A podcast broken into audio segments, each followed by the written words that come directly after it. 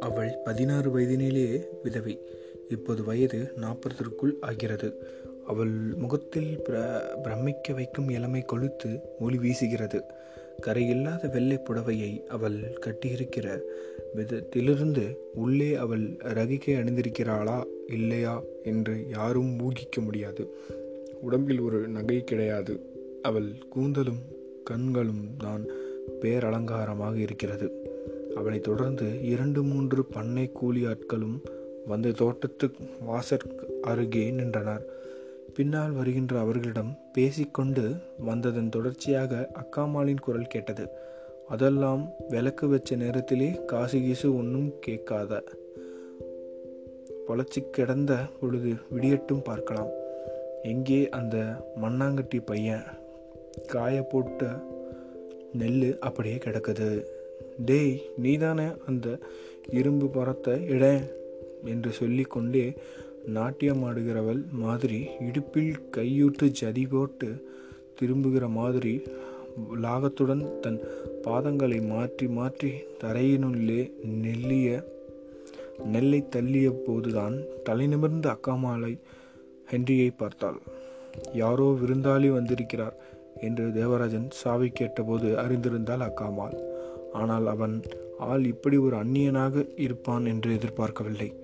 இந்த மாதிரி ஒரு மனிதனை அவள் இதற்கு முன்னால் பார்த்ததில்லை. அவள் இந்த கிராமத்தை விட்டு வேறெங்கும் போனது கிடையாது. வீடு பெங்களூரு என்று ஆரம்பித்து நம் கிராம முன்சிப்பு கிட்டே ஏதோ வேலையாக வந்திருக்காரு. வர வழியிலே எனக்கு சிநேகிதமாயிட்டாரு என்று தெலுங்கில் சொன்னான் தேவராஜன். ஹென்ரியிடம் திஸ் இஸ் மை சிஸ்டர் அக்காமா என்று தொடங்கி எனக்கு பெற்றோர்களையே தெரியாது. என்னை வளர்த்து போஷித்த தாயே இவள்தான். எனக்கு அக்காவும் அம்மாவுமாக இருப்பதனாலே நான் அக்காமான்னு கூப்பிடுவேன்.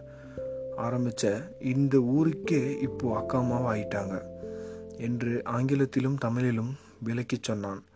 பெற்றோரையே தெரியாது என்று தேவராஜன் சொன்னபோது ஹென்றி தனது மேது மேலுதட்டினை மீட்டியவாறே புருவத்தையும் சுழித்து அவனை மிகுந்த கனிவுடன் பார்த்தான். பின்னர் அக்காமாவை கூப்பி வணங்கினான் ஹென்றி. பதிலுக்கு வணங்க வேண்டும் என்கிற மரியாதையெல்லாம் தெரியாத அக்காமால் இருக்கட்டும் இருக்கட்டும் என்று அவனை தடுக்கிற மாதிரி சொன்னாள். அதுவும் இல்லாமல் இவனுக்கு தன்னை விட வயது கூட இருக்குமா குறைவாக இருக்குமாயின் சிநேகிதன் என்பதனால் தம்பியிலைப் போலவே இவனையும் பாவிக்கலாம் என்ற நினைப்பில் சிறியவர்கள் சிறியவர்கள் வணக்கம் தெரிவித்தால் பெரியவர்கள் ஆசீர்வாதம் தானே செய்ய வேண்டும் என்பதனால் இருக்கட்டும் என்று ஆசீர்வாதத்தின் போல் அவள் சொன்னாள். அவர்கள் சற்று நகர்த்ததும் தேவு காப்பி ஏதாவது வேணுமா? மெத்தைக்கு அனுப்பட்டுமா? என்று தம்பியிடம் கேட்டாள். ஹவ் அபவுட் ஐம் காஃபு என்று கேட்டான் தேவராஜன். குட் ஐடியா என்றான் ஹென்றி. அவர்கள் மாடிக்கு போகும்போது நெல்லை பாதத்தால் தள்ளி கொண்டிருக்கும் அக்காமால் தேவு அப்புறமா கொஞ்சம் வந்துட்டு போ என்று சொன்னாள். தேவராஜனுக்கு அக்காமா எதற்கு அழைக்கிறாள்? என்று புரிந்தது. வந்திருக்கும் விருந்தாளிக்கு இரவு சாப்பாடு விஷயமாக? என்று செய்யலாம் என்ன செய்யலாம்? என்று கேள்வி ஏதாவது இருக்கும் என்று நினைத்தான். பிரதான வீட்டின் பக்கவாட்டில் மாடிப்படி இருந்தது. தேவராஜன் முன்னாலும் ஹென்றி அவன் பின்னாலும் மேலே போய் கொண்டிருக்கையில் சின்னான் எதிரில் வந்தான். இவர்கள் வருவதை பார்த்து மறுபடியும் திரும்பி போய் மேலே மாடியறைக்கு முன்னால் உள்ள மொட்டை மாடியில் ஒரு ஓரமாய் நின்று கொண்டான் சின்னான். ப்ளீஸ் கம் இன் என்று ஹென்ரியை அறைக்குள் அழைத்த பின் தேவராஜன் சின்னானிடம் வந்து அக்காமா கிட்ட கோழி அடிக்கலாமான்னு கேட்டுக்கிட்டு நீயே அறுத்து கொடுத்துட்டு போ என்று குரலை தாழ்த்தி சொன்னான். ஹென்ரியை பார்த்து ஒரு சந்தேகம் திடீரென்று தோன்ற அசைவ உணவு நீங்கள் சாப்பிடுவீர்களா என்று நினைக்கிறேன் என்று ஆங்கிலத்தில் கேட்டான். ஹென்றி புருவத்தை சொல்லித்தான் ஐ டோன்ட் மைண்ட் ஆனால் அது அவசியமில்லை.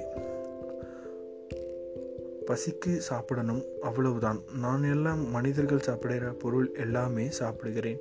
ஆனால் இப்போ ரெண்டு நாளாக பழங்கள் மட்டும்தான் சாப்பிட்டேன்.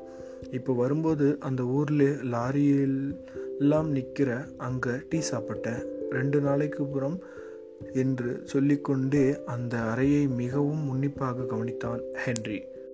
பழைய காலத்து இரட்டை கட்டில் ஒரு சின்ன ரேடியோ டேபிள் ஃபோன் சுவரில் தொங்கும் பாட்மிட்டன் ராக்கெட் ஹாங்கிரில் மாட்டிய சட்டைகள் இரண்டு புத்தக அலமாரி மேஜை நாற்காலி. அந்த அறை சுத்தமாகவும் பிரகாசமாகவும் இருந்தது. தேவராஜன் அங்கிருந்து டேபிள் பேனை ஓடவிட்டான்.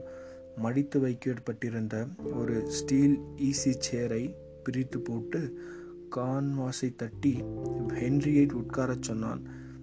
கையில் இருந்த லெதர் சூட்கேஸை தேவராஜனிடம் கொடுத்துவிட்டு ஹென்றி அதில் உட்கார்ந்து எதிரே சுவரில் மாட்டி தொங்கும் அந்த போட்டோவை பார்த்தான். அது தேவராஜனும் அவனுடைய மனைவி கனகவல்லியும் மாலையோடு நிற்கிற மணக்கோல படம். ஹேன்றி அந்த படத்தை பார்த்ததை கவனித்த தேவராஜன் அதை எடுத்து துடைத்து அவனிடம் காட்டினான். என் மனைவி இப்போ இங்கே இல்லை. அவளோட பெற்றோர் வீட்டிலே இருக்கிறாள். என்று சொன்ன பாவத்தை இழந் இழைந்த துயரமும் ஏக்கமும் ஹென்றிக்கு புரியவில்லை. ஒரு புரும்புருவலுடன் சிரித்து படத்தை தானே எழுந்து மாட்டினான். நோ கிட்ஸ் என்று கேட்டுவிட்டு ஒரு குழந்தை போல அழகாக சிரித்தான் ஹென்றி. நோ என்று சொன்ன தேவராஜன் போன வருஷம்தான் கல்யாணம் நடந்தது என்று மேலும் ஏதோ விவரிக்க இருந்தவன் அத்துடன் நிறுத்தி கொண்டு கொண்டான். தேவராஜன் உடை மாற்றி கொண்டான். நீங்கள் கூட தேவைனா ட்ரெஸ் சேஞ்ச் பண்ணிக்கலாமே என்று ஹென்ரியிடம். குளிச்சால் கூட நல்லா இருக்குமே என்று தனக்குள் சொல்லிக்கொண்டான் ஹென்றி சுடுதண்ணி வைக்க சொல்லட்டுமா என்று திரும்பினான் Devarajan.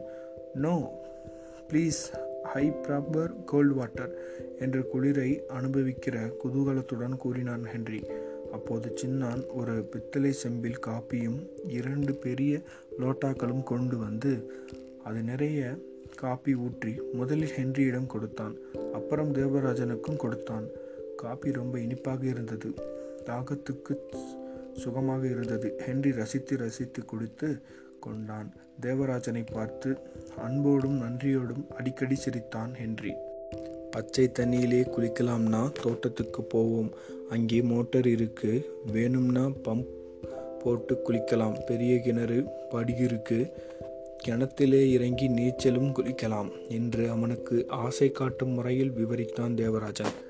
O I love it என்று சின்ன சின்ன குழந்தை மாதிரி தனது இரண்டு உள்ளங்கைகளையும் இறுக்கிக் கொண்டு ஒரு துள்ளி துள்ளி ஈசி சேரிலிருந்து எழுந்தான் ஹென்றி. தேவராஜன் டவலும் சோப்பும் எடுத்துக்கொண்டு புறப்பட்டான். ஹென்றி தனது மூட்டை பையை பிரித்து ஒரு டவலை மட்டும் உருவிக்கொண்டான் வெளியே இரவு வந்தது. நிலா வெளிச்சம் பிரகாசித்தது.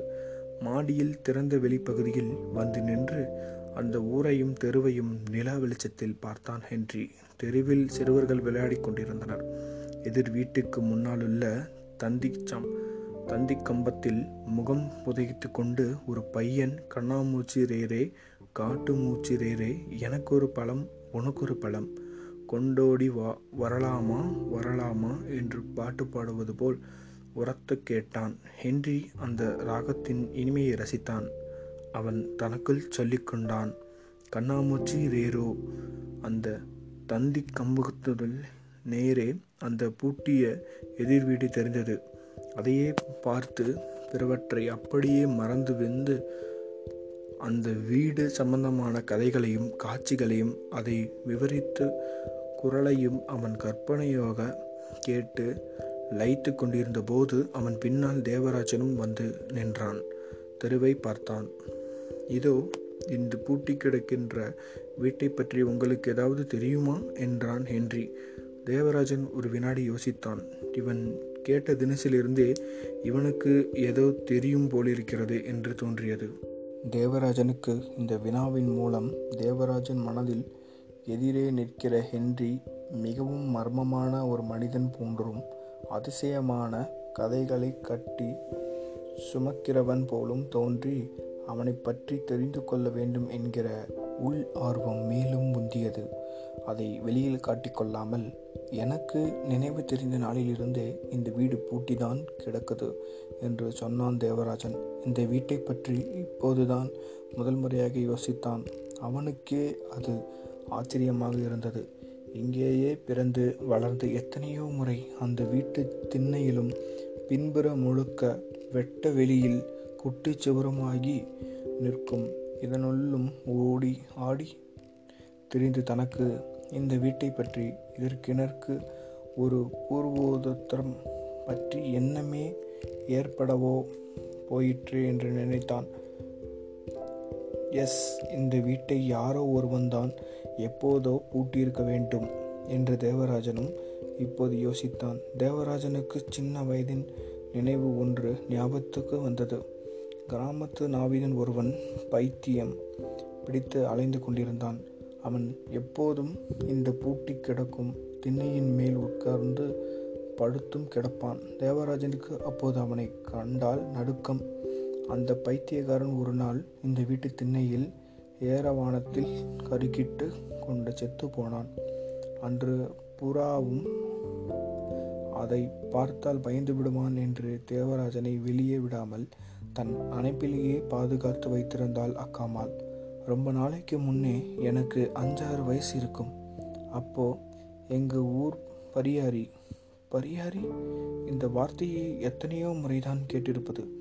ஹென்ரியின் நினைவுக்கு வந்தது. தமிழ் பேசுகிற தான் சந்தித்த வேறு யாரும் இந்த வார்த்தையை சொல்லி இவன் கேட்டதில்லை. இப்போ இந்த தேவராஜன் சொல்லிதான் கேட்கிறான். எனவே இது இந்த பரிமாறி என்ற வார்த்தை இங்கே பிரதேசித்துமோ என்று யோசித்தான். பரியாரி மீன்ஸ் பார்பர் தானே என்று தனக்கு தெரிந்ததை தேவராஜனிடம் கேட்டுக்கொண்டான்.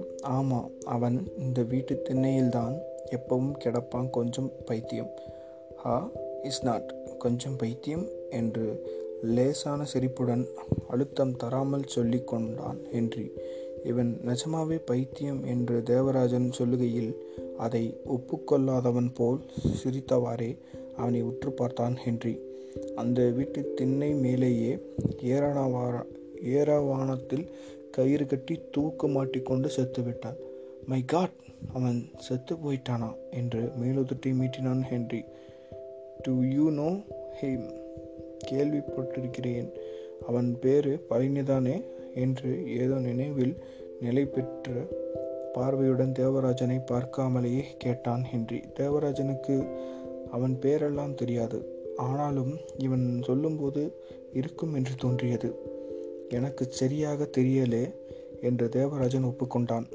எஸ் இஸ் நேம் பழனி என்றான் ஹென்றி. சரி அப்புறம் அக்காமலை கேட்போம். என்று நினைத்தான் தேவராஜன். சரி குளிக்கப் போகலாம் என்று இருவரும் புறப்பட்டனர். அவர்கள் மாடிப்படியில் இறங்கிக் கொண்டிருக்கும் இரவு சாப்பாட்டுக்கு சின்னான் கையில் அறுபட்டு கொண்டிருந்த கோழி மரணவாஸ்தத்தையிலும் பயங்கரமாக அலறிய சத்தம் தீனமாக அவரோகணத்தை கதிலில் மிகவும் குறைத்து கொண்டிருந்தது. கொக்கரிப்பு அடங்கியது. நேர்கள் அனைவருக்கும் நன்றி. இத்துடன் நம் கதை முடிகிறது. நீங்கள் கேட்டுக்கொண்டிருப்பது இளைநில வானொலி நான் உங்கள் சேரன் நன்றி வணக்கம்.